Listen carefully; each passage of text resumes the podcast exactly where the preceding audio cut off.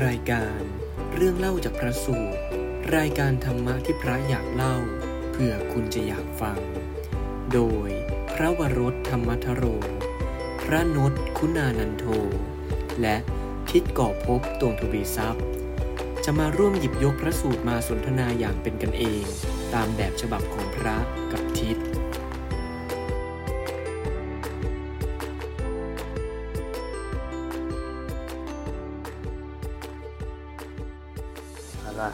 เจริญพรญาติโยมทุกท่าน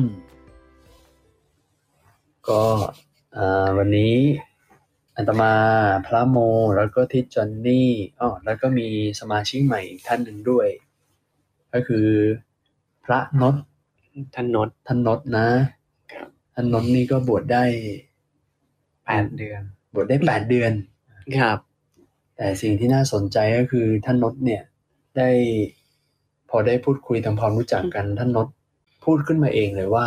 ท่านเป็นคนชอบอ่านพระสูตรในพระไตรปิฎกมากอืมและด้วยความที่ซีซั่นนี้เนี่ยครับท่านแบบก็ไม่อยู่ไปจำพรรษาที่พม่าไปเข้ากรรมฐานครับก็เลยขาดท่านแบดไป ซึ่งญาติโยมอาจจะหลาย ๆ ท่านจะถ้าเคยติดตามมาตลอด 36 EP เนี่ยอืมก็จะรู้จักท่านแบดเป็นอย่างดีเพราะท่านแบดได้อยู่กับเรามาตั้งแต่ต้นครับ แต่พรรษานี้ก็จะไม่เจอท่านแบดนะใช่แล้วจะกลายเป็นท่านนดแทน เดี๋ยวดูพรรษานี้อาจจะแบบคนมาฟังน้อยนะว่าท่านแพทย์ไม่อยู่เอฟซีท่านแบดหายไปด้วยนะก็ก็เป็นเรื่องที่น่าอนุโมทนาที่ท่านนดซึ่งก็เป็นพระนวกะแต่มีความสนใจในเรื่องพระสูตรแล้วเราก็พระผู้ใหญ่เราก็เห็นดีเห็นงามด้วย อนุโมทนาด้วยที่ท่านจะ มาทำรายการแบบเรา แล้วก็ก็เป็นเหตุที่ทำให้ท่านนดได้จะได้ศึกษาด้วยไปด้วยกันนะฮะครับครับ แล้วก็ที่จอนนี่ก็เหมือนเดิมนะเดิมครับ เราก็กลับมาอยู่ด้วยกัน โอ้มีพระอาจารย์สุพจน์ด้วยนะครับนมัสการครับท่านโตนะ แล้วก็ญาติโยมหลาย ๆ ท่านก็ท่านโตท่านโตท่านโตปีนี้จำพรรษาที่ไหนฮะที่เนี่ยแหละเอ้าทำไมไม่มานั่งฟังตรงเนี้ย คอยแค่เสียงครับนี่ให้กำลังใจอยู่ห่างๆใช่ไหมท่านโตนะ โอเค งั้นก็เรื่องเล่าจากพระสูตรในวันนี้เป็น EP ที่ 37 แล้ว ซึ่งเรานับต่อจากซีซั่นก่อนหน้านี้เลย จัดมาอย่างยาวนาน ครับจัดมาอย่างยาวนานครับ ครับ แล้วก็ดีครับ เป็น เป็นช่วงเวลาที่ผมก็อยู่จำพรรษาที่นี่สามเดือนติดติดๆกันก็เลยถือโอกาสว่ามาจัดกันอีกครั้งหนึ่ง ที่จอนนี่ก็พร้อมมีฉันทะที่จะจัดอยู่แล้วด้วยนะครับผมก็ถือว่ามาพบกันใหม่อีกครั้งก็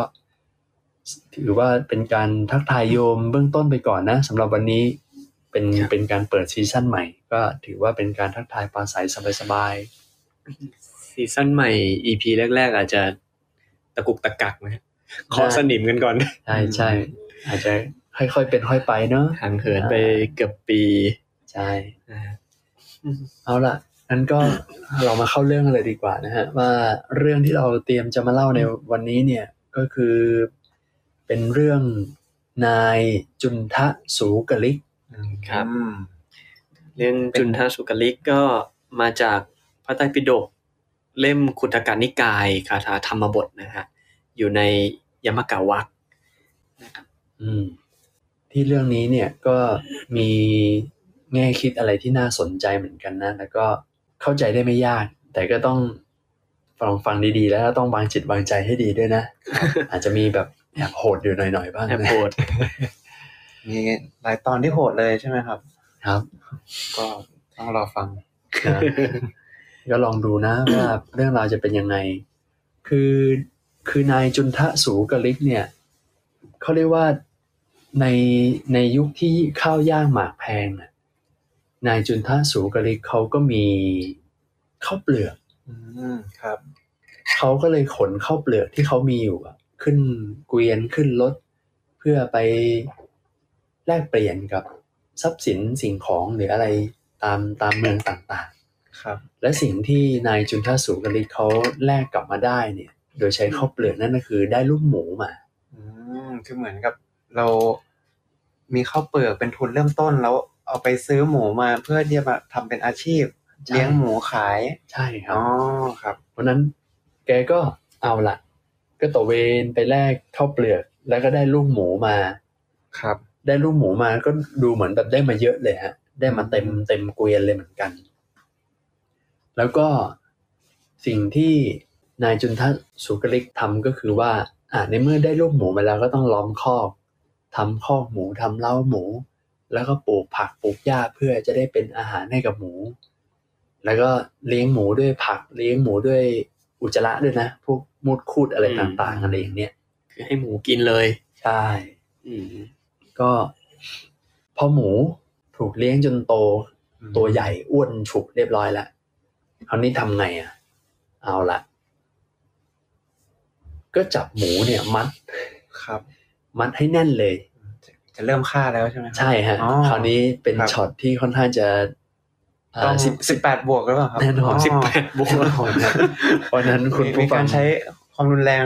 แน่นอนฮะอ๋องานนี้ครับคือรุนแรงโหดโหดแน่นอน เพราะฉะนั้นอืมขอ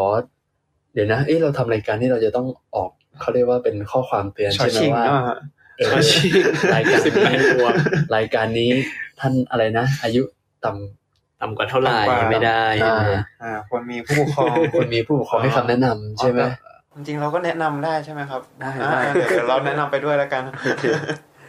แล้วเขาฆ่ายังไงครับ วิธีการขอะองคืออย่างนี้นะ ตั้งสติฟังดีๆนะ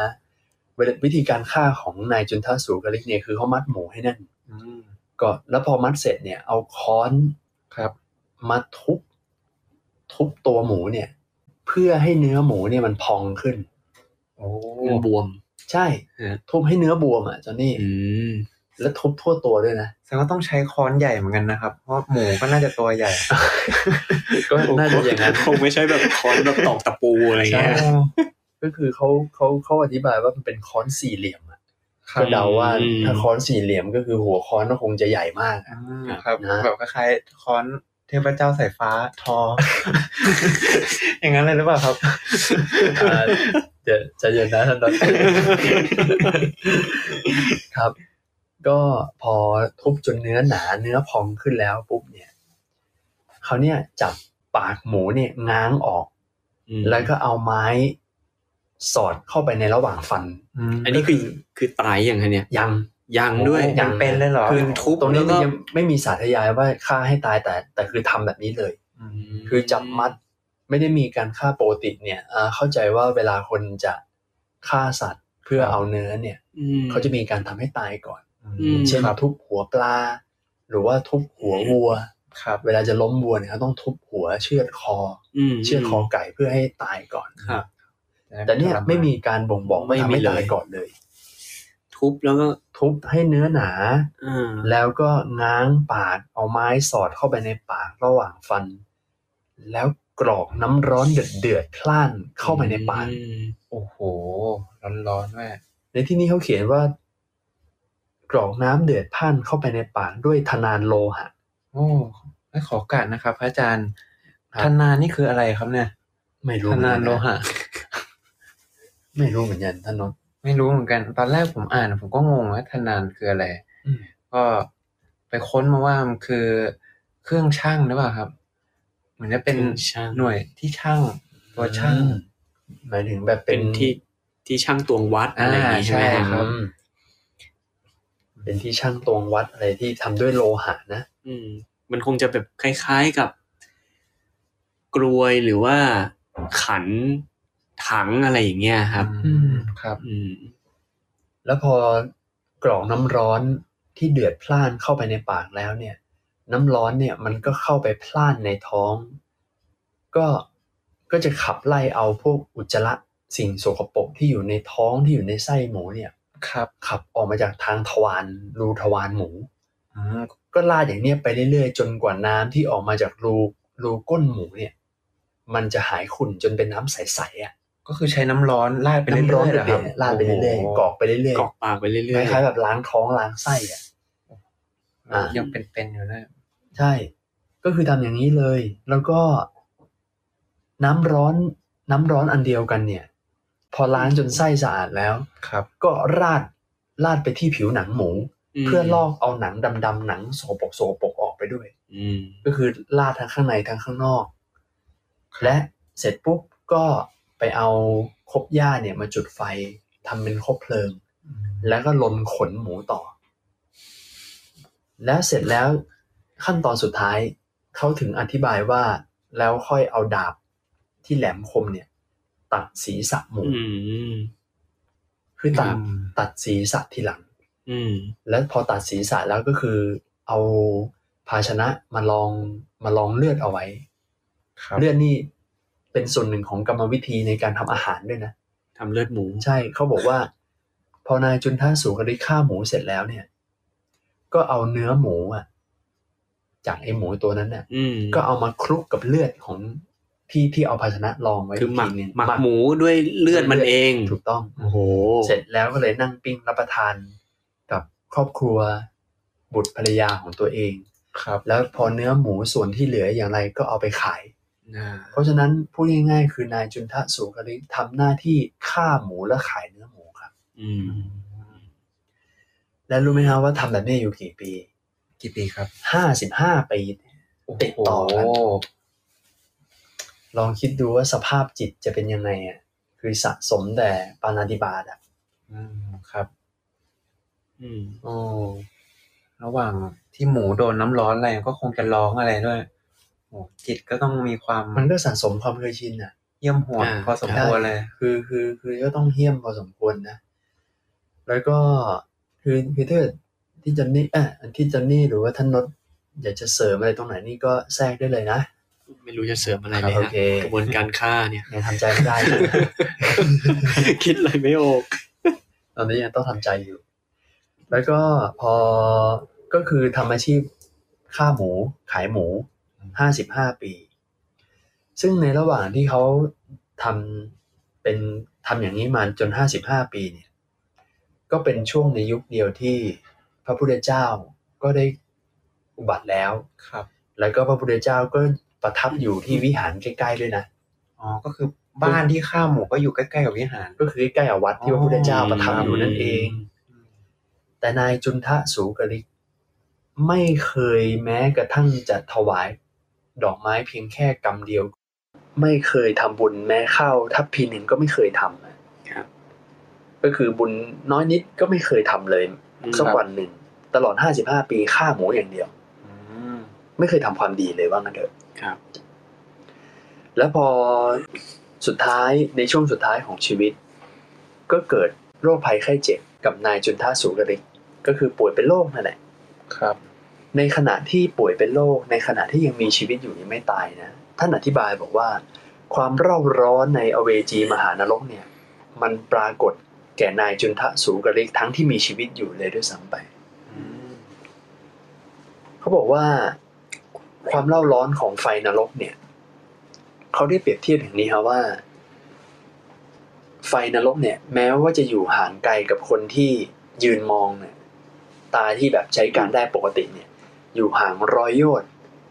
ร้อยโยนว่าพันหกร้อยโลอ่าอยู่เป็นพันพันอยู่ไกลเป็นพันพันกิโลครับ แต่ไฟนรกเนี่ยมันร้อนแรงถึงขนาดว่า คนที่มองไปที่ไฟนรกเนี่ย ตาบอดทันทีเลยมันมันมันรุนแรงมากนะฮะอันนี้เขาไม่ได้เปรียบเอาไว้ คือไม่เหมือนกับไฟในกองไฟที่เราเห็นอยู่แหละ มันต้องแบบยิ่งใหญ่อลังการขนาดนั้น แล้วก็เคยเคยมีการ อธิบายจากพระนาคเษนด้วยพระนาคเษนที่มิลินทปัญหาอ่าอ่าครับที่มาตอบคำถามมิลินทปัญหาที่เป็นเรื่องราวการโต้ตอบการยกตัวอย่าง ที่เป็นการโต้ตอบกันระหว่างพระนาคเสนกับพระยามิลินท์ครับกษัตริย์เมนันเดอร์นะครัฮะบท่านพระนาคเสนเนี่ยได้ได้เคยอุปมาไว้ว่า อุปมาถึงความความร้อนของไฟนรกไว้ว่า แม้ว่าเราเนี่ยจะเอาหิน หินก้อนใหญ่ประมาณเท่าหลังคาบ้านน่ะที่ก้อนใหญ่มาคือมาเนี่ย ทุ่มลงไปในไฟนรกเนี่ย หินก้อนนั้นเนี่ยถึงความย่อยยับไปในพริบตาเดียวเลย อืมคือคือหินเนี่ย การที่จะเอาไฟเผาหินเนี่ยอืมมันเป็นเรื่องที่แทบจะเป็นไปไม่ได้ยากมากถูกไหมฮะแต่คือแบบ หินก้อนมาหือมาขนาดนั้นเนี่ย ทุ่มลงไปไฟนรกเนี่ย หายไปเลย หายเลย หายวับไปกับตาเลยนะอืฮะมแล้วก็ ท่านจะได้บอกว่า แต่สัตว์ที่เกิดในนรกเนี่ย เปรียบเสมือนกับเป็นเด็กที่อยู่ในคันมารดา ครับ ครับเขาเรียกว่าอในท้องแม่สัตว์นรกเนี่ย เวลาถูกไฟนรก ไฟโลกันตานรกแผดเผาเนี่ย ครับ มันไม่ได้หายไปเหมือนก้อนหินนะแล้วมันยังไงฮะ ไม่มีวันตายอะโอ้คือต้องร้อนทรมานอย่างนั้นไปเรื่อยอ่าๆจนกว่า จนกว่า กรรมนั้นเนี่ยจะหมดไปต้องทรมานมากแน่ๆเลยนะครัใช่เปรียบเสมือนกับเด็กที่อยู่ในคันมารดาก็อยู่อย่างนั้นอะอืมอืมอ่าคิดถึงเหมือนแบบ เราเอามือไปอังกองไฟครับ เรารู้สึกร้อนแล้วนะเออ แต่พระนาคเกษตรบอกว่ามันมันยิ่งกว่านั้นอืมแล้วแล้วสัตว์นรกเนี่ย ต้องอยู่ในสภาวะนั้นแบบว่า ตลอดเวลาใช่จะตายก็ไม่ตายถูกแล้วก็ ขึ้นมาแบบทรมานทรมานอยู่ไปเรื่เรื่ออยยๆเรื่อยใช่ คือการไปรับกรรมเป็นสัตว์นรกเนี่ยเขาบอกว่าช่องว่างระหว่างการหยุดพักไม่เคยมีๆอืมต้องทรมานตลอด ใช่โอ้เป็นมันครับเหมือนแบบต้องทุกข์ทรมานเป็น infinity ไปเรื่อยๆอะมันไม่มีวันตาย ที่อ่านมาก็คือว่า พอพอร่างกายมันถูกแผดเผาหรือว่าแบบถูกทรมานจน จนจนแบบเหมือนเหมือนเหมือนตายก็จริงนะแต่แบบเกิดทันทีเลยอะ ตายแล้วเกิดเลยเออเกิดแล้วรับกรรมอ่าต่อเพราะด้วยรับกรเป็รนมต่อด้วยความที่ถ้าเป็นสัตว์นรกเป็นโอปปาติกะใช่ ตายแล้วเกิดแล้วโตทันทีด้วยถูกต้องอ่าแล้วก็รับกรรมตรงนั้นต่อ เกิดมันตรงนั้นแหละ ใช่ แล้วก็ตายแล้วก็เกิด เกิดดับเกิดดับอยู่ตรงนั้นเลยใช่ทุกข์ทรมานซ้ำแล้วซ้ำเล่าไปตลอด ซึ่งลองคิดดูดิว่าพอเราแค่ลองจินตนาการว่าตอนที่เราแบบ เนี่ยเป็นมนุษย์แล้วเราแบบ บางทีเราเคยทุกข์กาย เราเคยทุกข์ใจอะแค่ไปเดินตากแดดเดี๋ยวนี้ครับอ่า ร้อนมาก แต่แต่ความทุกข์ของคนเราอะ มันยังมีเวลาหยุดพักบ้างถูกไหมหยุดทุกข์ได้เอาเออไปตากแดดก็ไปเข้าร่มไม้หน่อยเข้าร่มใช่อืมก็ดีขึ้นหรือว่าหิวก็อะกินก็อ่าหมดทุกข์ได้อะไรเงี้ยหรือว่าความทุกข์ใจบางทีมันได้หยุดพักตอนนอนหลับครับตอนแบบเที่ยวเล่นสนุกมันยังมีพักเบรกแต่ได้ลองจินตนาการว่า มันทั้งทุกข์กายทุกข์ใจแบบไม่มีวันหยุดพักอืมซึ่งมันมันมันคงจะทรมานมากนะ แล้วก็อันนี้ก็คือเป็นการสาธยายที่ได้ดึงการอุปมาของพระนาคเษนมาประกอบด้วยครับ แต่สิ่งที่ปรากฏอันนี้ย้อนกลับมาที่นายจุนทาสูกริกแหละตอนที่แกป่วย แกได้เห็นไฟโลกันตานรก และแกก็มีลักษณะอาการยังไงรู้ไหมก็คือว่าตลอดระยะเวลาตอนที่ป่วยเนี่ย นายจุนทาสูกริกเนี่ย ร้องเสียงเหมือนหมูเลยอืม ครับร้องเสียงคงจะร้องเสียงเหมือนหมูโดนถูกเหมือนฆ่าเหมือนหรือเหมืเปอนล่าตอนที่แกแบบโดนน้ำร้อนอะไรเอเงี้ยอราดน้ำร้อนกรอกน้ำร้อนเข้าไป ใช่ ทุบอืมทุบเนื้ออทุบเนื้อกล่องน้ำร้อนแล้วคงจะร้องแบบด้วยด้วยความแบบทรมานทุกข์ทรมานโหยหวนน่ะแล้วร้องอย่างเดียวไม่พอนายจุนทะสูกริกคลาน คลานไปคลานมาในบ้านตัวเองเนี่ย คลานเป็นหมูอืมคือมันรับเหมือนแบบว่า สภาพความเป็นคนมันไม่เหลือแล้วอะมันกลายเป็นว่า ตอนนั้นเหมือนแบบ แทบจะแปลงร่างเป็นหมูอะครับ ด้วยอืมด้วยด้วยแปลงจิร่าตงเป็นหมูด้วยจิตที่มันคงจะสะสมไอ้ภาพหมูที่ตัวเองฆ่าตลอดห้าสิบห้าปีอะอืมครับมันจะเป็นกรรมที่ทำจนจนชินติดนิสัยไปแล้วเรียบร้อยอะแกก็คลานไปคลานมาร้องเหมือนหมู แล้วเสียงดังลั่นบ้านจนข้างบ้านนั้นนอนหลับไม่ได้กันน่ะ คนก็ต้องแบบมาจับ มาจับมาห้ามมาเขาเรียกว่า จับปิดปากล็อกเอาไว้ช่วยกันจับอะ อยู่ไหมครับ ก็อยู่ด้างไม่ได้บ้างคนก็ไม่ได้หลับไม่ได้นอนกัน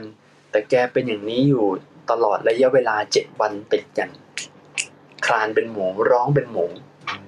เจ็ดวันติดต่อกันแปลว่าคือคือเกิด คือตอนตอนนี้คือนายจุนทาสุกลิกป่วยใช่ไหมฮะใช่ป่วย แล้วต้องก็รับกรรมในสภาพที่เป็นมนุษย์ก่อน อืมทรมานทรมานตั้งแต่เป็นมนุษย์แล้วเจ็ดวันเจ็ดคืนใช่ แล้วพอครบเจ็ดวันแล้ว พอขึ้นวันที่แปด ก็เลยตายอืมขาดใจตายแล้วใช่แล้วตายปุ๊บเนี่ย เกิดในอเวจีมหานรกทันทีเลย อืมเพราะฉะนั้นเนี่ย เป็นคนที่เขาเรียกว่ารับกรรมตั้งแต่ตอนมีชีวิตในอัตภาพมนุษย์ และตายไปก็ต้องไปรับกรรมในในอัตภาพที่เรียกว่าสัตว์นรกต่อครับนะและท่านบอกว่าในอเวจีมหานรกเนี่ยก็สามารถไปศึกษาเพิ่มได้จากในเทวทูตสูตรด้วย อ่าถ้าญาติโยมท่านไหนสนใจฮะ เทวทูตสูตรอืมสาธยายเกี่ยวกับ นรกไว้แต่ละขุมอ่าลักษณะนโดรนกทรมานยังไงบ้าง ใช่นะคไอ้รับที่เราเห็นที่เราฟังมาตั้งแต่เด็ก เราไปวัดบางวัดก็จะมีพวกรูปปั้น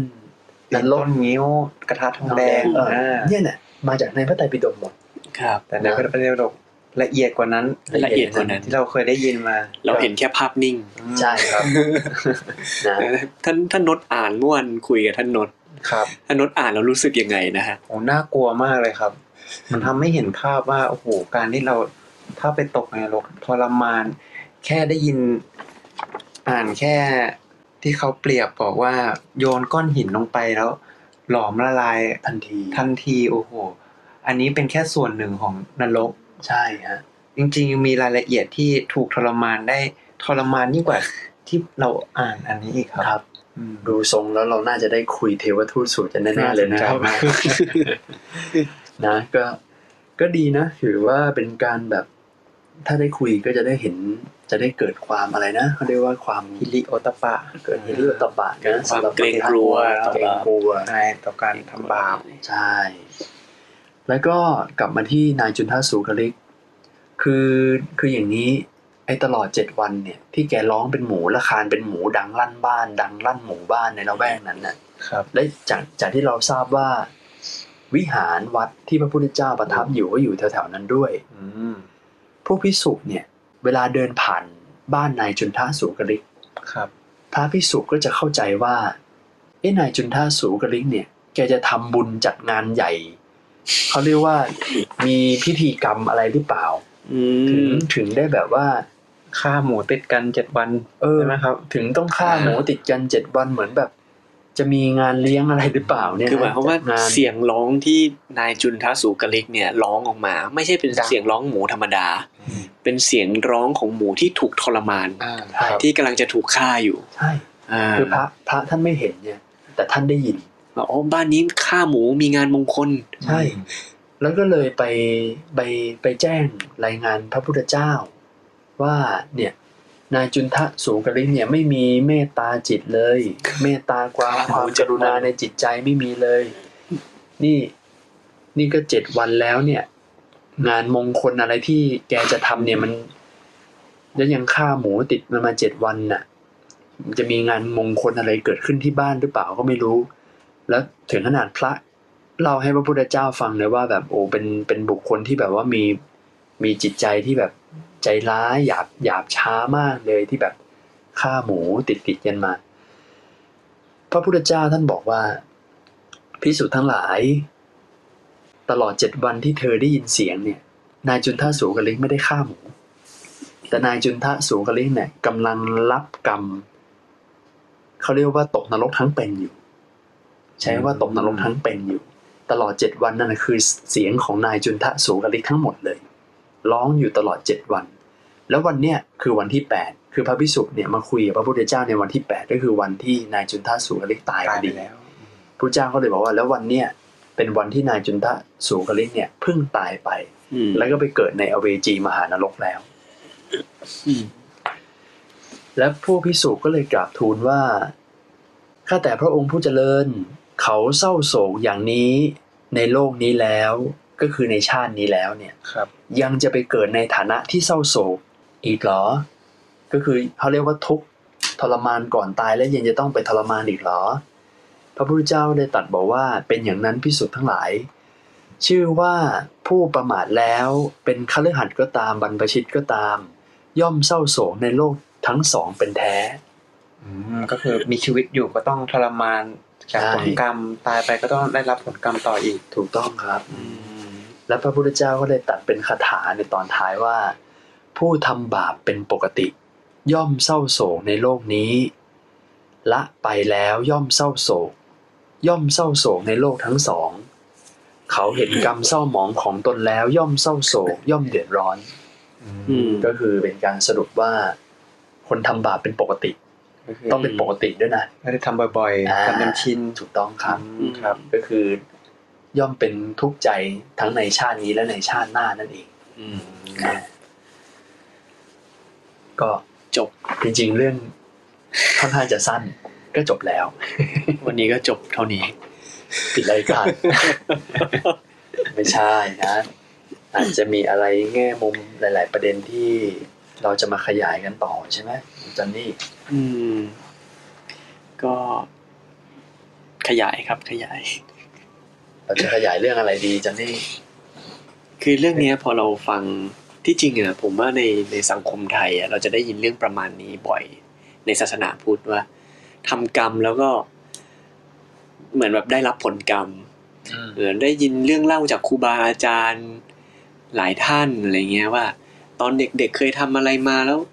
เราเจอวิบากอะไรที่แบบทำให้เราย้อนไประลึกถึง ที่ว่าเราเคยทำอะไรมา อย่างเงี้ย อันนี้มันเป็น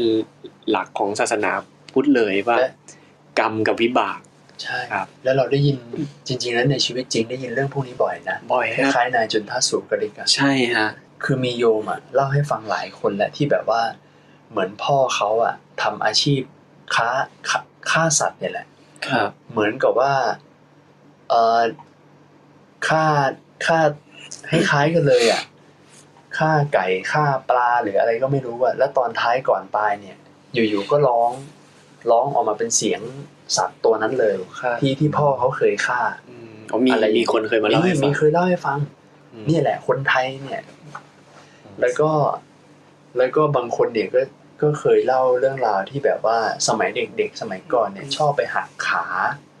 นกเออหักขานกครับ แล้วก็พอใช้ชีวิตมาจนแบบเหมือนอายุประมาณหนึ่งอะ แล้วอยู่ๆก็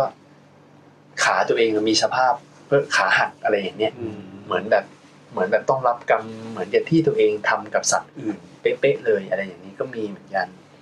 นี่เป็นเรื่องที่ได้ยินมาตั้งนานแล้วแหละใช่เรื่องเรื่องกรรมกับวิบากใช่ใช่ไหมคู่กันเลยใช่กรรมนั้นคือเหตุ ส่วนวิบากนั้นคือผลอืมผลจากกรรมนั้นอืม ใช่ไหมครับซึ่ง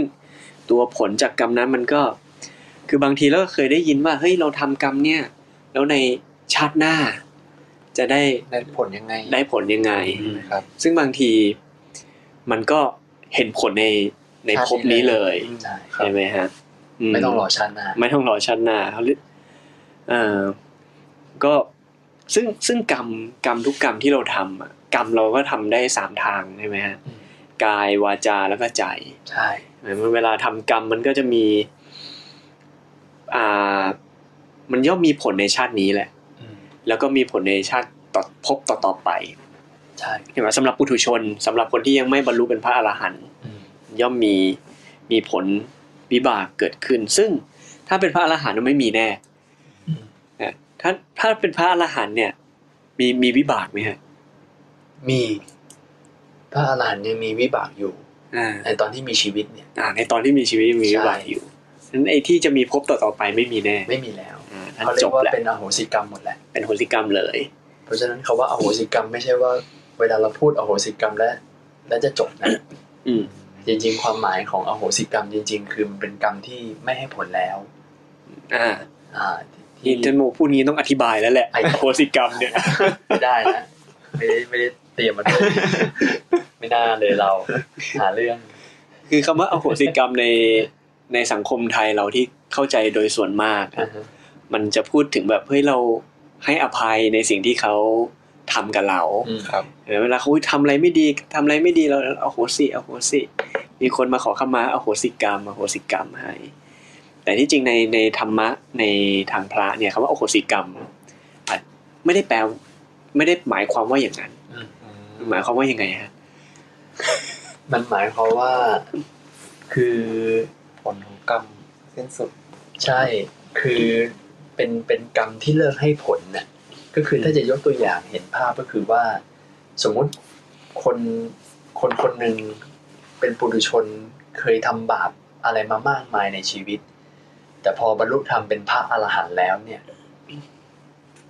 เขาเรียกว่าด้วยด้วยอัตภาพใหม่ ที่ที่ท่านเป็นผู้บริสุทธิ์ปราศจากกิเลสเนี่ยมันมันมีอำนาจถึงขนาดทำให้กรรมในอดีตที่ทำมาเนี่ยมันก็จะจากที่รุนแรงก็จะเหลือแค่เป็นเศษกรรมเล็กน้อยยกตัวอย่างเช่น อย่างองคุลิมานที่ฆ่าคนเป็นร้อยๆเป็นพันๆเนี่ยเศษกรรมก็คือถูกปาหินใส่ตอนบิณฑบาตอืมและก็มันจะมีกรรมบางอย่างที่มันก็ถือว่าเป็นการ เขาเรียกว่าเป็นอโหสิกรรมไปเลย ก็คือไม่ไม่ส่งผลแล้วอืมด้วยด้วยอนุภาพใหม่ของท่านที่ท่านเป็นพระอรหันต์ครับ หรือว่า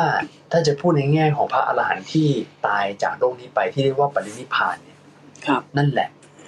ก็คือไม่ไม่ไม่ต้องกลับมาเวียนว่ายตายเกิดเพื่อรับผลของวิบากกรรมอะไรใด ๆ ทั้งนั้นแล้วด้วยอืมที่อย่างนี้อโหสิกรรมนี่จะมีเฉพาะกับพระอรหันต์เท่านั้นนะครับ อย่างนี้เป็นเป็นส่วนหนึ่งใช่ไหมครับเป็นส่วนหนึ่ง คือคือคำว่าอโหสิกรรมโดยความหมายมันคือกรรมที่เลิกให้ผลหรือว่าไม่มีผลแล้วใช่ไหมฮะอย่างที่ท่านโมยกตัวอย่างว่าพระอรหันต์พอเป็นพระอรหันต์น่ะท่านอ่าท่านก็บอกว่า ก็ยังมีวิบากอยู่ครับมีกรรมที่ส่งผลอยู่ตอนท่านมีชีวิต แต่ไอ้กรรมที่มันจะไปส่งผลใน ภพต่อไปหลังจากอ่าท่านตายแล้วท่านไปเกิดใหม่เนี่ยมีไม่ได้แล้วอืมเพราะว่าท่านไม่เกิดนั้นไอ้กรรมที่รอให้ผลอันนั้นมันส่งผลไม่ได้แล้วไอ้กรรมก้อนนั้นก็เรียกว่าเป็นอโหสิกรรม อันนี้สำหรับพระอรหันต์เป็นก้อนเป็นเป็นสภาวะแบบนี้ ซึ่งมันก็จะมีกรรม เวลาเราเราทำกรรมอะไรบางอย่างอะมันก็จะก่อให้เกิดวิบากเป็นผล ซึ่งถามว่า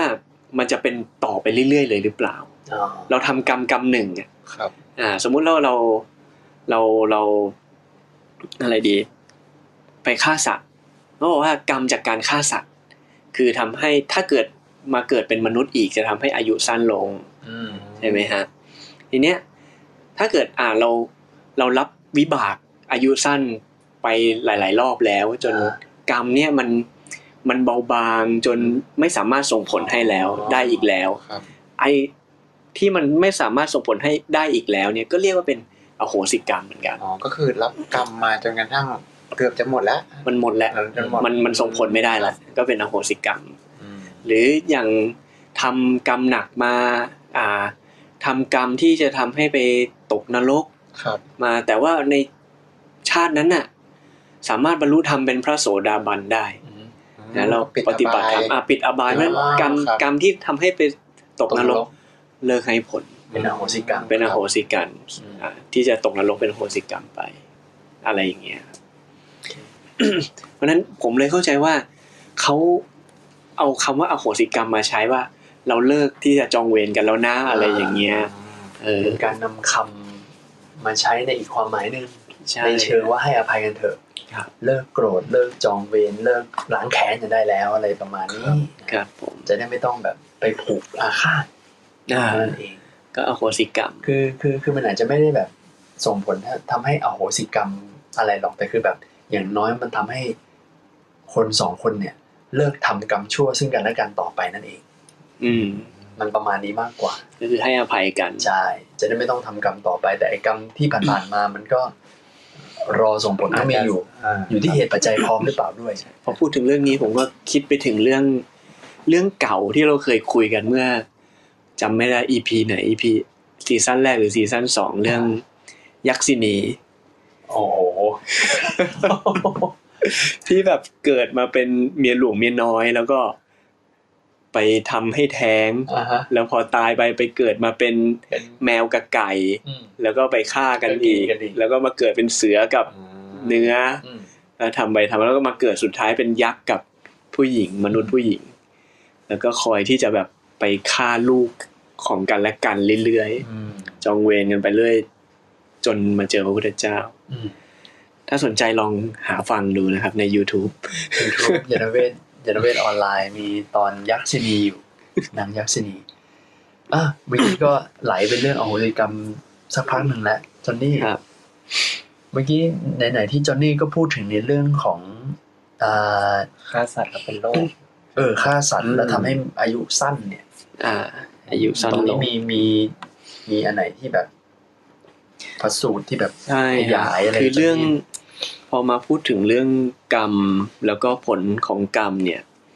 ก็มีอยู่พระสูตรหนึ่ง ซึ่งความจริงมันมีในหลาย ๆ พระสูตรนะฮะ ที่พูดถึงเรื่องกรรมกับผลของกรรมอะนี่ก็พระสูตรนี้ก็ดูแบบชัดเจนเห็นภาพดีฮะชื่อ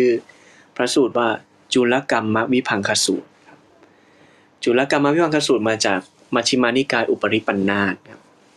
เนี่ยก็โหพูดหลายเรื่องเลย พูดว่ากรรมแบบไหน ส่งผลแบบไหนอืมก็จะมีอย่างว่าอ่าอะไรนะฆ่าสัตว์คนที่ฆ่าสัตว์เป็นปกติเนี่ย ถ้าเกิดว่าตายไปแล้วไม่ได้ตกนรก ไม่ได้ไปเกิดเป็นเปรตเป็นสัตว์เดรัจฉานเนี่ย ถ้ามาเกิดมาเป็นมนุษย์ สิ่งที่ส่งผลกับเขาก็คือจะทำให้อายุไม่ยืน อายุสั้น อายุสั้น ในทางกลับกันถ้าเกิดว่าเขาเขาไม่ได้เป็นคนที่ชอบฆ่าใช่ไหมฮะก็จะทำให้เป็นคนอายุยืนอืมอืมไม่ได้เป็นคนอายุสั้นนะครับ อันที่สองคือเรื่องของเบียดเบียนสัตว์ครับโอ้ไอเบียดเบียนในที่นี้หมายถึงว่าแบบทำร้ยใช้อาวุธเออทำร้ายไม่ถึงกับฆ่าครับ ไม่ถึงกับทุฆ่าบตี อืม ทุบตีเอาอาวุธมาทิ่มแทงแต่ไม่ตายอะอืมสัตว์ตัวนั้นไม่ตาย ถ้าเกิดไม่ไปเกิดเป็นสัตว์นรก ไม่ไปเกิดเป็นเปรตไม่ไปเกิดเป็นสัตว์เดรัจฉาน มาเป็นมนุษย์เนี่ย วิบากที่จะได้รับก็คือเป็นคนที่มีอาพาธมาก มีป่วยโรคบอกอ่า มีมีโรโรคคมากขี้ป่วยมากขี้ป่วยนะขี้ป่วยครับอืมป่วยเยอะครับอ่า ในทางตรงกันข้ามก็เหมือนกันครับครับถ้าเกิดไม่ใช่ชอบเบียดเบียนชอบทำร้ายสัตว์ก็จะเป็นคนสุขภาพดีครับแข็งแรงครับ แข็งแรไม่งค่อยมีโรคใช่ครับ อืม มันตรงไปตรงมาเลยเนอะคือชอบฆ่า อืมก็ายุพอตัวเองมีชีวิต ก็จะอายุสั้น มันเหมือนแบบว่า จะอายุสั้น คือการที่อายุสั้นไม่ได้หมายว่าจะต้องถูกฆ่ากลับนะอืมแต่หมายถึงว่ามันเหมือนแบบเป็นกรรมตัดรอนที่แบบว่าทำให้ ทำให้ความมีชีวิตนั้นจบลงอะครับ ครับอ่าเพราะเหตุแห่งการที่เราเคยไปจบชีวิต สัตว์อื่นมาก่อนอืมเพราะนั้นเพราะนั้นพออายุสั้นอาจจะไม่ได้หมายความว่าถูกคนฆ่ากลับมาฆ่า หรือหรือว่าบางคนอาจชอบเข้าใจว่า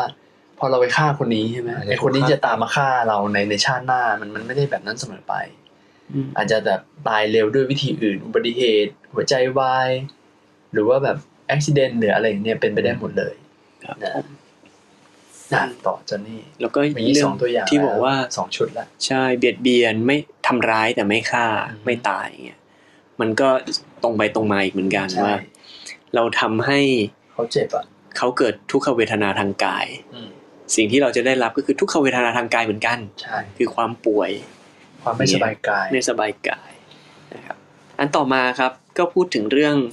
ความเป็นผู้มักโกรธ มีความคับแค้นใจขี้โมโหขี้โมโหใครพูดอะไรเล็กน้อยขัดใจก็โกรธพยาบาทปองร้ายแล้วไอ้อะยานะครับ อันนี้นะถ้ามาเกิดมาเป็นมนุษย์อีกสิ่งที่เกิดขึ้นคือ เป็นคนที่มีผิวพรรณซามฮะอืมผิวพรรณไม่ดี ผิวพรรณไม่ดีไม่งดงามไม่ผ่องใสใช่ไม่น่ามอครังบอืมในทางตรงข้ามก็เช่นกันครับ เป็นคนไม่มักโกรธอะโดนด่าก็ยิ้มที่ผิวพรรณซามนี่มันน่าจะรวมไปถึงแบบ เขาเรียกว่ามันไม่ใช่แค่ไอ้ผิวไม่ดีอะแต่มันฟิลแบบหน้าตาไม่ดี ไม่ไม่น่ามองอะครับมันคล้ายๆกับว่า คือเวลาเราโกรธอะ หน้าตามันน่าเกลียดอยู่แล้ว คนเราอือะมครับหน้านิ่วคิ้วขมวดหน้าเป็นยักษ์แยกเขี้ยว ตาทะมึงอะแล้วก็หน้าบางทีโกรธจนหน้าดำหน้าแดงใช่ไหมพี่บางก็เลยแบบทำให้กลายเป็นคนที่เข้าใจว่าผิวพรรณซามเนี่ย มันรวมไปถึงแบบมีหน้าตาขี้ริ้วขี้เหร่ด้วยนะ เข้าใจว่าอย่างนั้นนะครับอืม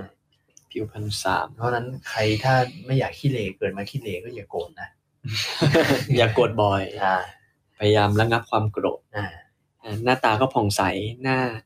หน้าเคารพหน้าศรัทธาหน้าเข้าหา อ่า เป็นคนยิ้มแย้มมีความสุขธรรมดาเนี่ยได้ว่าเวลาเราเจอคนที่ไม่ค่อยมักโกรธอะอือฮึ ยิ้มแย้มอะครับเราอยากเข้าไปคุยฮะใช่เป็นมัปสกบายติใจแล้วโอ้โหไปเจอคนหน้ามุยหน้าหน้านิ่วแบบคิ้ว่าวขมวเคดรียดอยู่ตลอดเวลาไม่ยิ้มอะเห็นดีกเราว่าเราไม่อยากเข้าไปนะธรรมดา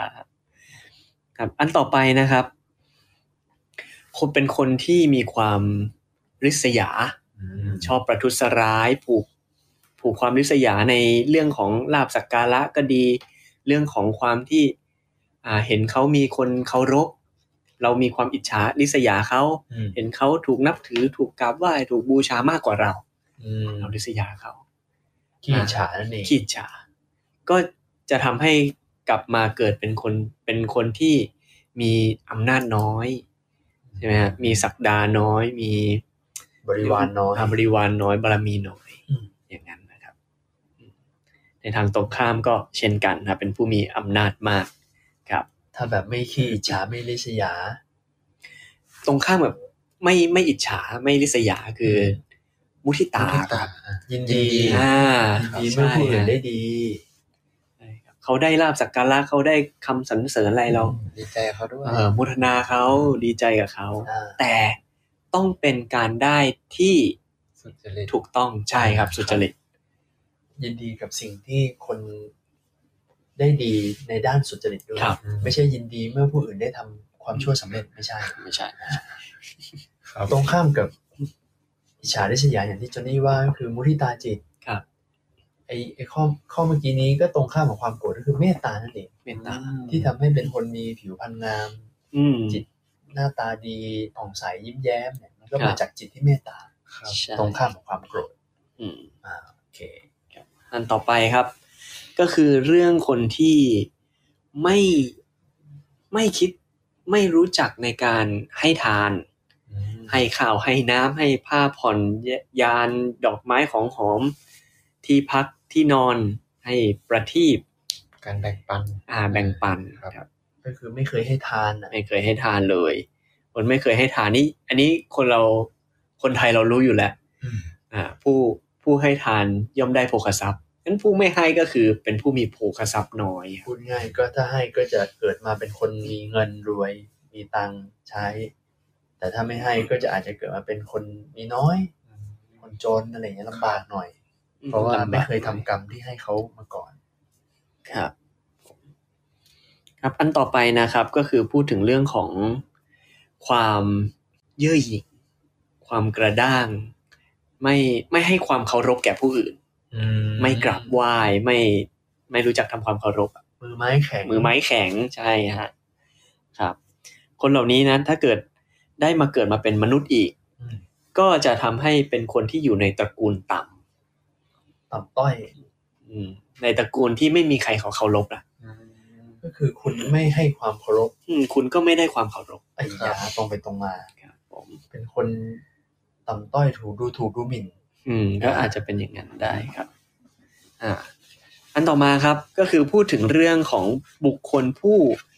ไม่รู้จักเข้าหาสมณพราหมณ์ แล้วสอบถามว่าเฮ้ยอะไรเป็นกุศลอะไรไม่เป็นกุศลเดี๋ยวเดี๋ยวที่เจนนี่ข้ามครับเมื่อกี้อะเราเรายังไม่ได้ อ๋อที่เจนนี่ไม่ได้พูดแค่ไอ้ฝั่งตรงข้ามของคนกระด้าง เย่อหยิ่งมือไม้แข็งเนี่ยก็เป็นมือไม้อ่อนนะอ่าคือไม้อ่อนตรงตรง ครับผมก็ทำให้เกิดเป็นคนในตระกูลสูง เพราะคนในตระกูลสูงได้รับการเคารพได้รับกราบไหว้การเคารพใช่ครับเช่นเช่นที่เราเคยให้เขามาก่อน ใช่ครับโอเคอะอันนี้ครับที่บอกว่าไม่เข้าหาสมณพราหมณ์ก็คือไม่เข้าหาบุคคลผู้มีความรู้มีปัญญา แล้วก็สอบถามนะฮะว่าอะไรควรอะไรไม่ควรอะไรถูกอะไรผิด อะไรควรเสพอะไรไม่ควรเสพอะไรเป็นโทษอะไรไม่เป็นโทษครับนะครับคนเหล่าเนี้ยไม่รู้จักเข้าหาคนมีปัญญาแล้วถามปัญหา ก็สิ่งที่เกิดขึ้นก็คือ เมื่อเกิดมาใหม่ ถ้าเป็นมนุษย์ก็จะเป็นผู้ที่มีปัญญาสามอ่าก็คือไม่แสวงหาปัญญาอืมสิ่งที่เกิดขึ้นก็ตรงไปตรงมาว่า คุณก็ก็อาจจะอ่าเข้าใจอะไรไม่ไม่ค่อยมีความรู้อะ ก็คือพูดภาษาชาวบ้านก็คือเกิดมาเป็นคนโง่อืม อันนี้ผมไม่แน่ใจว่าอาจจะเป็นขนาดนั้นหรือเปล่า แต่ว่า อืม ก็อาจจะเป็นอย่างนั้นก็ได้ ครับผมไม่ค่อยมีปัญญา อืมก็คือไม่ค่เป็อยนเข้าคนใจอะไร ก็คือ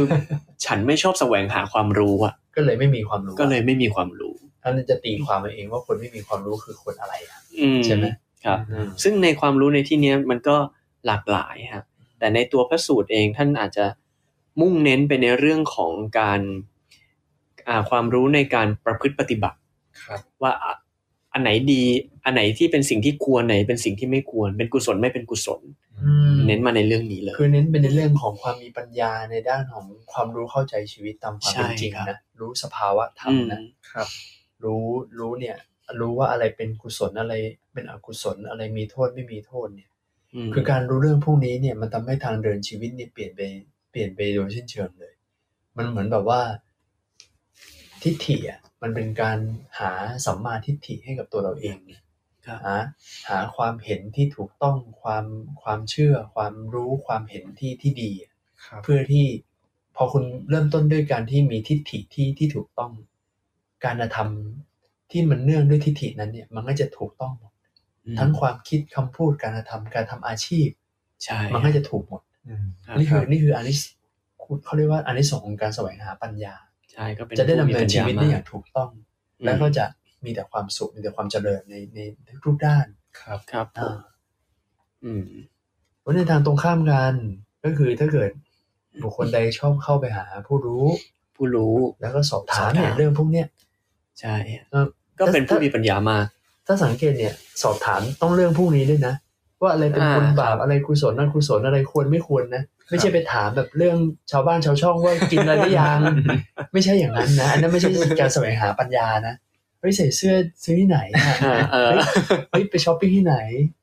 ใช่ต่างกัอะนไรอย่ามางกเงี้ยครับมันไม่ใช่แสวงหาปัญญาเนี่ยอันนี้ไม่ใช่แสวงหาปัญญานะคนละเรื่องกันนะครับผมอ่าครับ ในพระสูตรนี้ก็จะพูดถึงเรื่องเหล่านี้ ทวนอีกรอบหนึ่งแล้วกันครับ สรุปอีกรอบหนึ่งสรุปอีกรอบหนึ่งนะครับ ก็พูดถึงอันที่หนึ่งเลย คือการฆ่าสัตว์ฆ่าสัตว์ทำให้อายุไม่ยืนอยู่สั้นสองคือการทำร้ายเบียดเบียนสัตว์ ไม่ถึงกับฆ่า ก็ทำให้เป็นโรคมาก เป็นผู้มีโรคมากนะครับ อันที่สามเป็นบุคคลผู้มักโกรธ มักหงุดหงิดขัดใจไปหมดเลย ก็ทำให้เป็นคนที่มีผิวพันซามนะครับ อันที่สี่นะฮะเป็นผู้มีความชอบอิจฉาริษยาคนอื่นเขาอะเวลาคนอื่นเขาได้ดี ไม่มีมุทิตา ก็เป็นผู้มีศักดิ์มีอำนาจน้อยนะฮะอันที่ห้าครับ อันที่ห้าคือเป็นบุคคลผู้ไม่รู้จักการให้ทาน ก็ทำให้เป็นบุคคลผู้มีโภโภคะน้อย มีโภคทรัพย์น้อย อันที่หกเป็นบุคคลผู้มีความกระด้าง มีความเย่อหยิ่งนะไม่ไม่มีอะมือไม้แข็ง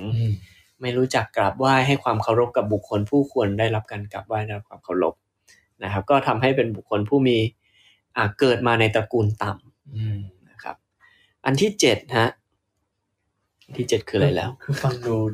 ครับฟังดูมันมันมันเขาเรียกว่ามันเป็นการรับวิบากที่โหดมากนะ ใช่ครับคือคืออย่างนี้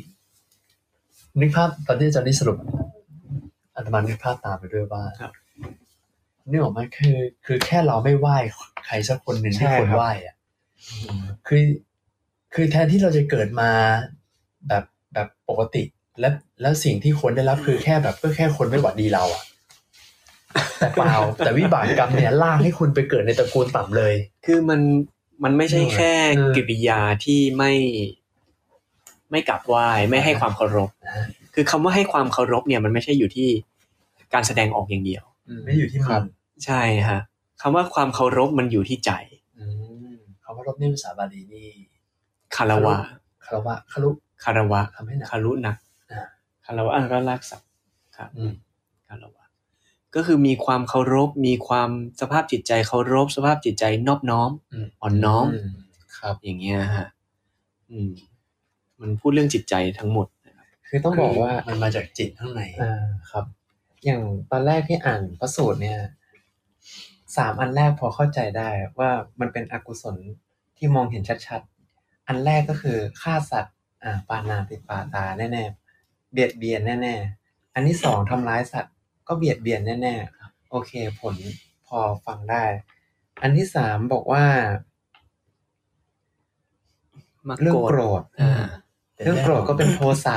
เป็นจิตอ่ามันจิตที่เป็นอกุศล อันนี้เข้าใจได้ครับ แต่พออันที่ห้าใช่ไหมครับ อันที่ห้าอันตั้งแต่อันที่สี่เป็นผู้วิชยา ลิษยาลิษยาอะอันนี้ก็เข้าใจได้ว่าลิษยาก็เป็นอกุศลครับ พออันที่ห้าเป็นผู้ไม่ให้ข้าวให้น้ำอืมครับ แล้วบอกว่าเป็นอ่าในพระสูตรจะเขียนว่า ผู้ที่ไม่ให้ข้าวน้ำผ้ายานดอกไม้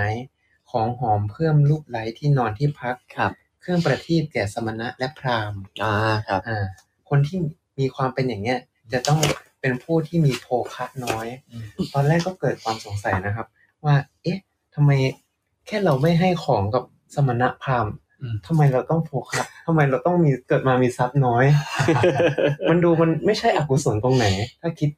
อืมผิวเผินนะครับอืมแต่พอเรามาคิดดีๆเนี่ยอืมการที่เราไม่ให้นะก็คือมันบ่งบอกอกุศลในใจของเรา ที่เรามีความตระหนี่อืมใช่ไหมครับมีอ่าโลภะมีความมีความโลภอยู่ใช่เราถึงไม่ยอม ให้สิ่งที่มันเป็นของเรากับใช่ผู้อื่น มันดูเหมือนไม่ได้ทำร้ายใครอ่าใช่ชัดเจนเหมือนเหมือนทำร้ายกับข้าใช่หรือคว่ารับโกรธ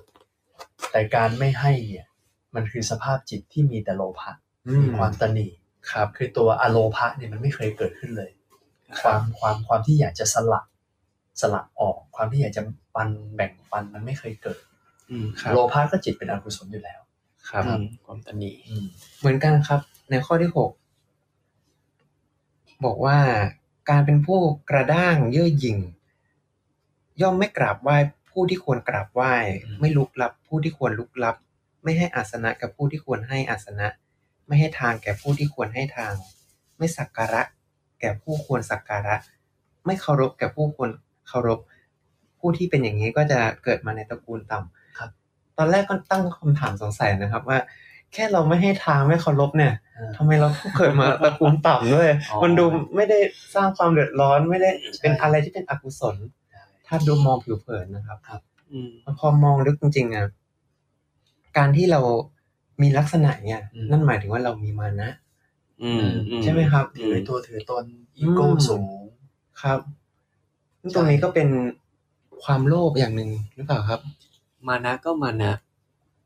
อ่าก็อยู่ในโลภะอ่าอ่าครับ ใช่ไหมครับ ก็ใช่ถูกฮะพอมองลึกๆ ก็นับว่าเป็นอกุศลตัวหนึ่ง ซึ่งใช่ครับใช่ก็จะมีผลดังที่พระสูตรได้กล่าวไว้ครับ คือคือมันชัดเจนมากนะที่ธนนท์ได้ได้ขยายรายละเอียดอะว่า ไม่ไหว้แก่บุคคลที่ควรไหว้อืมนั่นคือเรามีความถือตัวอะไรบางอย่าง ใช่ แสดงว่า พระพุทธเจ้าที่ตัดมาแบบเนี้ย คือมันเป็นมันเป็นธรรมชาติอยู่แล้ว ที่เราอยู่ในสังคม และย่อมจะมีบุคคลต่างๆมากมายครับ และเราควรรู้ควรทราบอยู่แล้วว่าบุคคลประเภทไหนควรควรควรต้อนรับ ควรเคารพ ควรยก ควรไหว้ควรอะไรสักการะอะไรเนี่ยครับ แต่ถ้าเกิดคนคนนั้นเนี่ย ในเมื่อรู้อยู่แล้วว่าคนคนนี้ควรทำความเคารพ แล้วคุณกลับอืมไม่คุณเคารพกลับเฉยๆเนี่ยครับสภาพจิตณตอนนั้นเนี่ย มัน มันกระด้างมากนะอืมครับและไอตัวสภาพจิตที่คุณสะสมความกระด้างเนี่ย มันก็คือคือจิตมันมันปรุงแต่ง มันปรุงแต่งรูปอยู่แล้ว มันปรุงแต่งกรรมที่จะนำไปเกิดต่อใช่ไหมอ่ามันก็เลยมีกำลังที่จะทำให้คุณไปเกิด อยู่ในตระกูลต่ำสกุลต่ำนะครับผมอืมครับแล้วยิ่งข้อสุดท้ายนี่ยิ่งน่าสงสัยเข้าไปใหญ่นะครับ ถ้าเผื่ออ่านตอนแรกแล้วเนี่ยอืม เขาบอกว่า การที่คนเราเนี่ย ไม่เข้าไปหาสมณะหรือพราหมณ์เนี่ยอืมแล้วไปถามว่าอะไรเป็นกุศล อะไรไม่เป็นกุศล อะไรเสพควรเสพไม่ควรเสพการที่เราแค่ไม่ไปถามอย่างนี้ทำให้เราต้องไปเกิดมีปัญญาซามต้องโง่แค่เพราะไม่ไปถาม เหมือนแบบเราก็แค่อยู่เฉยๆใช่ใช่ไหมครับเออไม่เห็นจะทำไม่เห็นอ่าไม่ได้ทำร้ายอะไรใครสักหน่อยดูก็มันก็ไม่ได้เป็นอะไรสักหน่อยใช่แต่ พอมาดูดีๆแล้วเนี่ยครับอืมครับ การที่คนเราเนี่ย ไม่เข้าไปถามเรื่องเหล่าเนี้ยซึ่งเป็นเรื่องกรรมดีกรรมชั่ว ก็หมายถึงว่า คนคนนั้นน่ะเขาไม่ได้มีความสนใจว่าอะไรดีอะไรชั่วตั้งแต่แรกอยู่แล้วอืม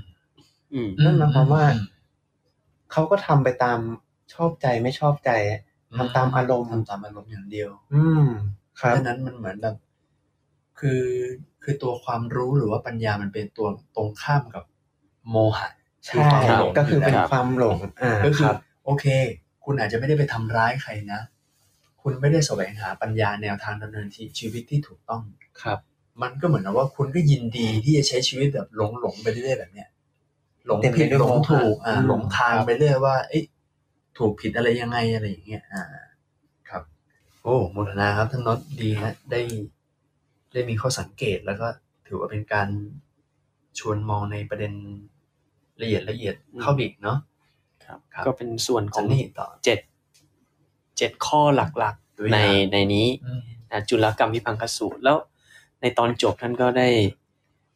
บอกว่า สัตว์ทั้งหลายมีกรรมเป็นของตนครับอืมมีกรรมเป็นทายาทมีกรรมเป็นกำเนิด มีกรรมเป็นเผ่าพันธุ์ มีกรรมเป็นที่พึ่งอาศัย กรรมย่อมจำแนกสัตว์ทั้งหลายให้เลวและดีต่างกันด้วยประการฉนีอืมอันนี้คือชัดเจนที่เราได้ยินได้สวด ได้ฟังมาบ่อยบทสวดมนต์แปลๆอ่าว่าเรามีกรรมเป็นของของตนใช่นะฮะพระสูตรนี้ชัดเจนมาก ชัดเจนมาก มันเป็นการทำลายมิจฉาทิฏฐิที่เคยมีแต่เดิมด้วยว่า คนเราจะเป็นอย่างไรเป็นเพราะเทพอืมโดนบันดาลครับ อ่า มันก็หักล้างในเรื่องเทพในยุคสมัยนั้นด้วยที่พระพุทธเจ้าต้องต่อกรจากลัทธิพวกลัทธิครับเทวดาที่แบบ พระเจ้าเนรมิตครับกำหนดทิศทางมนุษย์แต่ละคนไปแล้วอะไรอย่างเงี้ยเปล่าจริงๆแล้วเราเนี่ยแหละเป็นคนที่วางแผนให้กับตัวเรามามาตั้งนานแล้วครับใช่ว่าเราจะมีสภาพเป็นแบบไหน คือคือมันก็กลับไปเรื่องเดิมที่เราเคยคุยกันเมื่อนานมาแล้วล่ะ เรื่องทิฏฐิสามอย่างที่ จะมีรู้สึกระลึกระลึกชาติเก่งในช่วงนี้ที่บอกว่าเป็นเป็นทิฏฐิที่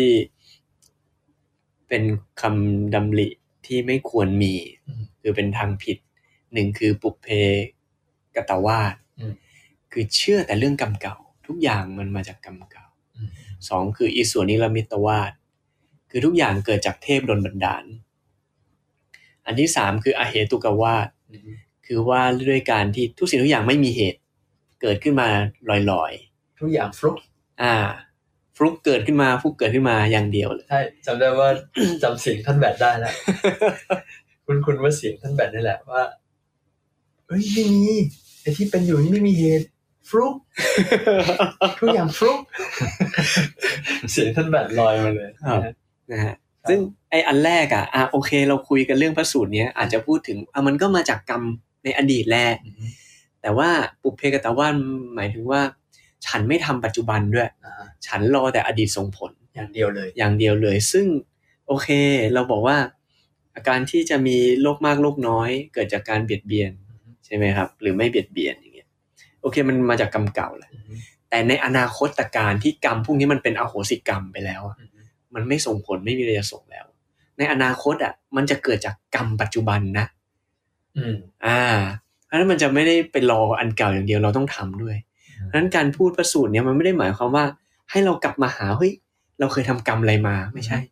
ครับ แต่ให้เรากลับมาดูว่าณปัจจุบันเราจะทำกรรมแบบไหนดีกว่าอ่าอ่าครับ มันก็เลยจะไม่ใช่ไปเป็นปุเพกตวาสแหละไม่ใช่แบบ เกิดความท้อใจว่า โอ้ ที่ผ่านมาเราทำชั่วมาตั้งเยอะ แล้วเราก็ต้องรอรับผลกรรมทั้งหมดเลยละสิอะไรอย่างนี้ไม่ไม่ไม่ได้ให้คิดอย่างนั้น ใช่แต่คือหน้าที่เราคือ ตอนนี้เรายังมีโอกาสสร้างกรรมใหม่ใช่เพื่อที่จะไปฮะเป็นวิบากใหม่อยู่ไง ใช่อ้าวเพราะฉะนั้นครับรีบสร้างกรรมใหม่ที่มันดีตั้งแต่ตอนนี้ วิบากเก่าที่มันไม่ดีที่มันเคยพลาดพลั้ง มันก็จะคล้ายๆแบบว่ากำลังเขาจะน้อยลงอืมจากกำลังน้อจากยลงจากกำลังตัวใหม่ที่เราเปลี่ยนแปลงเป็นคนใหม่มันครับขึ้นอยู่กับจิตเราณปัจจุบันนี้ด้วยก็เจือจางลงเหมือนมีพระสูตรที่พระเจ้าอุปมา เรื่อง น้ำกับเกลือใช่ไหมฮะโอ้พระสูตรอะไรฮะตอนนี้อันนี้ไม่ไม่เกินนะเดี๋ยวยาวไม่เกิดเดี๋ยวยาวเอาแค่อุปมาพอโอเคโอเคเพราะว่าเราเราในมือเราเนี่ยมันพร้อมที่จะยาวทุกแผ่นเลยอะกันนะคือเราอะมีมีสมมุติว่าเรามีแก้วน้ำกะละมังก็ได้ฮะกะละมังเราใส่เกลือลงไปขวดหนึ่งนะฮะแล้วก็ใส่น้ำลงไปแก้วหนึ่งครับแล้วเราเรายองกินน้ำนั้นเค็มไหมฮะ เค็มเค็มเพราะน้ำมีน้อยอะ น้ำน้อยเกลือเยอะแก้วเดียวอะเราเติมน้ำไปอีก เติมน้ำไปอีกอืมเค็มไหมฮะ มันก็เค็มแต่อาจจะน้อยเค็มน้อยลงจางน้อยลงจางลงอ่เจือจางลงใช่เราเทน้ำไปให้เต็มกระมังเลยนะเกลือเท่าเดิมไม่ได้เติมเกลือ เค็มไหมฮะก็น่าจะไม่เค็มแล้วหรือเปล่าถ้ากระมังใช่ไหมอืมอะก็น่าจะเผลอๆแทบไม่รู้รสเค็มเลยนะถ้ากระมังมันอาจจะไม่รู้รสเค็มอืมแต่ในขณะที่ไม่รู้รสเค็มอะมีเกลือไหมฮะเอออ่าเนี่ยเกลือไม่ได้หายไปไหนนะเกลือไม่ได้หายใช่ไหมฮะเออ เป็นอย่างนั้นแหละครับ ว่าโหเราสะสมอะไรมาไม่รู้อะอาจจะเป็นอกุศล สมมติว่าเกลือมันคืออกุศลนะอืมเราเติมกุศลเข้าไป มันก็ยังมีอยู่นะ ยังมีส่งผลอยู่นะอืมแต่อาจจะเจือจาง จนแทบไม่รู้ จนแทบไม่รู้สึกตัวเลยว่าเฮ้ยอันนี้มันคืออกุศลวิบากของเราใช่ครับใช่ คือมันมันมันเจือจางจนขนาดว่ามัน มันไม่มีกำลังพอที่มันจะส่งผลให้รับรู้ อืมมันก็คือแบบกรรมอกุศลกรรมนั้นมันมันมันมันไม่มีกำลังที่จะส่งผลน่ะเหมือนเกลือที่ยังมีอยู่แต่ แต่แต่ไม่สามารถทำให้รู้ว่ามันมีความเค็มอยู่ครับผนั่นมเองอืมโอเคก็ประมาณนี้ครับ จุลเอ๊ะกรรมพี่จอนนี่วิพอพังคสูตรครับพูดถึงเรื่อง นี้แล้วเนี่ย มันทำให้นึกถึงว่าบางที พอญาติโยมได้ฟังไป อะอย่างเราย้อนกลับมาที่นายจุนท่าสุกริกครับ เราฆ่าหมู แล้วก็ต้องก่อนตายก็ทรมานเป็นหมู ร้องเป็นหมู แล้วก็ตกนรกอีกต่างหากอาจจะมีญาติโยมบางท่านอาจจะสงสัยว่า เฮ้ย ตายแล้ว ฉันตบยุงมาเป็นสิบสิบปีแล้วนะอืมตบยุงห้าสิบห้าปีเท่าจุนทสุกลิกเลย แต่อายุสั้นหรือเปล่าเออแล้วอย่างนี้จะต้องเขาเรียกว่า จะต้องจะจะกลายเป็นแบบนี้หรือเปล่าเนี่ยจันนี่อ่าก็อย่างที่ว่าฆ่าแมลงคือดีที่สุดคือไม่ทำนะฮะแน่ๆล่ะอกุศลนะดีที่สุดคือไม่ทำแต่เมื่อมันมีอกุศลแล้วมันมีเกลือแล้วทำไงอะ อืม เมื่อเกลือมันมีอยู่แล้วกองหนึ่งอะ เราจะทำยังไง เราเราเอาเอาตักเกลือทิ้งไม่ได้แน่ล่ะ ใช่อืมเราจะทำยังไง ก็เท่านั้นแหละครับอืมอืมแล้ว แต่พูดถึงอะ คือมันมีในเรื่องของหลักธรรมเนี่ย มันก็มีเขาเรียกว่ามีรายละเอียดที่จำแนกด้วยนี่ใช่ไหมคือบางทีก็ต้องจำแนกด้วยว่า ถ้าอย่างตัวอย่างนายจุนทัสสูกลิกเนี่ย เราจะมาเปรียบเทียบกับกับกับญาติโยมบางคนที่แบบใช้ชีวิตแล้วบางทีมีตบยุงตีแมงสาบอะไรอย่างเงี้ยครับ มันจะต้องพิจารณารายละเอียด นิดนึงเหมือนกันนะว่าในคือกำลังความแรงของจิต จิตอ๋อโทสะที่เวลาฆ่าสัตว์เนี่ย มันดูมันมีมันมีเงื่อนไขให้ดูอยู่ด้วย ก็คือว่าต้องดูขนาดของสัตว์ที่เราฆ่าด้วยนะคืคืออบาปบาปมากบาปน้อยคือเราอาจจะใช่ไหมตบยุงมาไม่รู้กี่ร้อยกี่พันตัวแบบ ไม่ไม่แพ้กับที่นายจุนทะสูกริฆ่าหมูอะแหละอืมอืมแต่คือสัตว์ที่เราฆ่าเนี่ย ไอปานาติบาตเนี่ยมันมีมันมีให้ให้พิจารณาแยกด้วยว่า ข้อหนึ่งก็คือ สัตว์นั้นมีขนาดใหญ่หรือเล็กครับ ถ้าคุณฆ่าสัตว์ใหญ่กำลังจิตความรุนแรงของโทสะจะแรงกว่าฆ่าสัตว์เล็กอืมก็คือฆ่าสัตว์เล็กเวลาตบยุงเนี่ยมันมันง่ายมันใช่มันแทบไม่ได้แบบใช้กำลังความความอำมหิตมากครับ คือมันแค่ตบยุงแล้วคนเราก็ตบยุง เพราะว่าคล้ายๆแบบเป็นป้องกัน เจตนามันไม่ได้แบบจะฆ่ายุงเพื่อความสนุก แต่เจตนาเนี่ยเพื่อป้องกันร่างกายไม่ไม่ให้แบบเจ็บคันเท่านั้นเอง แต่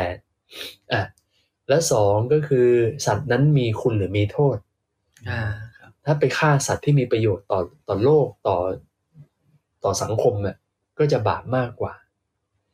และสุดท้ายคือจิตเจตนาฆ่ามีความรุนแรงหรือเปล่า ก็คือฆ่าด้วยความเมามันสนุกสนานหรือเปล่า มันก็จะต่างจากฆ่าด้วยความจำเป็น อืมอะไรอย่างนี้เป็นต้น เพราะฉะนั้นนี่คือข้อพิจารณาแต่โดยที่สุดแล้วมันก็คือเป็นอกุศลทั้งหมดนะ ถูกต้อง แต่ว่ามีความเข้มข้นความมากน้อยของอกุศลแตกต่างกันอืมอะอย่างจุนทาสุกลิงนี่คือฆ่าทุกๆขณะที่ทรมาน ทุกๆขณะที่ฆ่ามันโอ้โหโทสะรุนแรงเพราะสัตว์ก็สัตว์ตัวใหญ่ใช่ไหมฮะการฆ่าการทำก็ใช้กระบวนการกรรมวิธีเยอะในทุกขณะมันเต็มไปด้วยโทสะอยู่แล้ว อืมเป็นพรครับอืมจบนะสามทุ่มจบได้ครับ จบได้นะก่อนที่เราจะยาวไปกว่านี้ครับ ก็เลยกลายเป็นว่าสำหรับวันนี้เนี่ย ตัวพระสูตรหลักที่เรานำมาเล่าก็คือ เรื่องของนายจุนทาสูกลิก ซึ่งเป็นคนฆ่าหมูแล้วก็ขายหมูด้วย แล้วก็อีกพระสูตรหนึ่งก็คือ จุลกรรมวิพังคสูตร เป็นการจำแนกกรรมแบบสูตรเล็ก ซึ่งจริง ๆ แล้วเนี่ยมันจะมีมหากรรมวิพังคสูตรจำแนกกรรมแบบสูตรใหญ่ ซึ่งอ่านแล้วงงโอ้แบบทำความเข้าใจยากมากนะก็ก็เอาไว้ก่อนด้วยกันนะคำว่าเอาไว้ก่อนไม่ได้หมายความว่าจะเอามาพูดใช่ไหมฮะอ่ายังยังไม่รับปากอะไรทั้งนั้นนะ ก็โอเคคิดว่าสำหรับค่ำคืนนี้ เป็นคืนแรกของซีซั่นนี้เนาะครับ ที่เราได้มากลับมาเจอกันอีกครั้งหนึ่งในเรื่องเล่าจากประสูตรครับ EP ที่สามเจ็ดแล้วก็ถือเป็นการยินดีต้อนรับอ่าเพื่อนสันธมิกท่านใหม่ด้วยคือท่านนศซึ่งก็มีความสนใจในเรื่องพระสูตร แล้วก็ได้ไปศึกษามาเล่าสู่กันฟังกับพวกเราด้วยนะที่จอนนี่ครับผมแล้วก็โมทนาทั้งท่านนศนะครับ แล้วก็โมทนาที่จอนนี่เช่นกันนะโมทนาด้วยครับครับแล้วก็ขออนุโมทนากับ พระคุณเจ้าครูบาอาจารย์ทุกท่านที่ได้เข้ามาฟังพระสูตรด้วยกันในห้องนี้ แล้วก็โมทนาญาติโยมทุกท่านที่ได้เข้ามาด้วยนะ ยังไงก็อ่าในเรื่องเล่าจากพระสูตรเนี่ยเราจะมีการทำคลิปเขาเรียกว่ามีการทำย้อนหลัง ฟังย้อนหลังได้ครับฟังย้อนหลังได้ทั้งใน Clubhouse ด้วย แล้วก็ฟังอืมย้อนหลังได้ใน YouTube ครับ YouTube ยานเวทออนไลน์ แต่จะออกอากาศเมื่อไหร่ค่อยว่ากันนะฮะ ออกอากาศทาง YouTube ใช่ไหมครับผมงั้นเออขึ้นอยู่ว่าผมทำเสร็จเมื่อไหร่โอเค เอ้ยงั้นเดี๋ยวอาตมาขออนุญาตส่ง เขาเรียกว่า copy link สักตัวอย่างหนึ่ง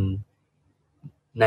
YouTube ให้ในในห้องแชทนี้สักหน่อยดีไหมได้ครับนะเผื่อเผื่อบางท่านอาจจะเพิ่งเข้ามาใหม่ ก็คือที่เล่าไปทั้งหมดเนี่ยมีทั้งหมด 36 ตอนแล้ว